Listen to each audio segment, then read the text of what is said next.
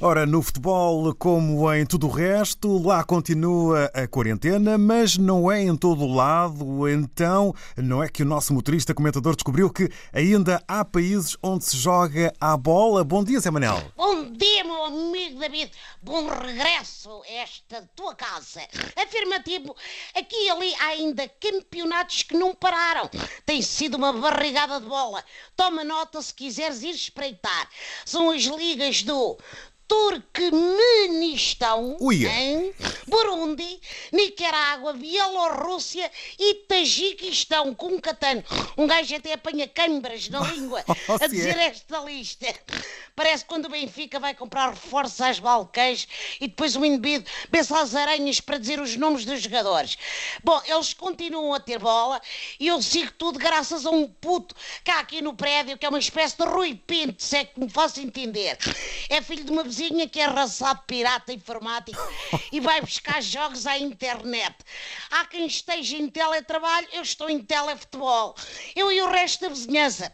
Toda a santa noite juntamos-nos a ver as jogatanas que o puto projeta no pátio, cada um da sua varanda, naturalmente. Há quem beija concertos e a gente vê bola. É importante não esquecer Agora, a sério, distanciamento social. Já, aliás, dizia ao Frederico Baranda, deixem-me que via, que via ao Bruno de Carvalho e mudava para o outro lado da rua.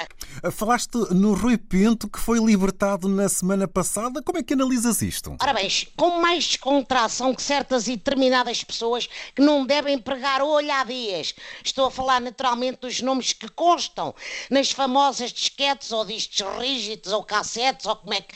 Epá, não sei como é que aquilo se diz, não é?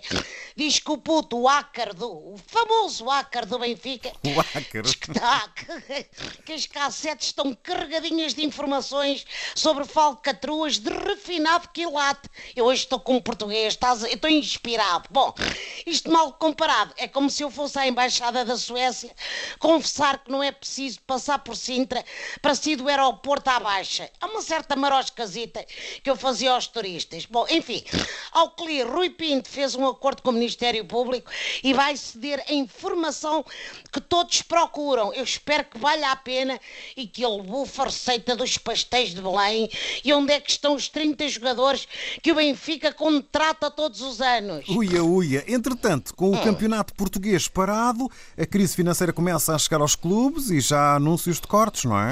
Assim é, meu amigo. O Sporting, por exemplo, já chegou a acordo com os jogadores sobre a redução de salário. Era inevitável por causa da pandemia e os outros clubes terão de fazer o mesmo, naturalmente. Há que ver as coisas pelo lado positivo. É certo que os jogadores recebem menos, mas por outro lado, com tudo fechado, poupam os milhares que habitualmente gastam em cabeleireiros e salões de tatuagem.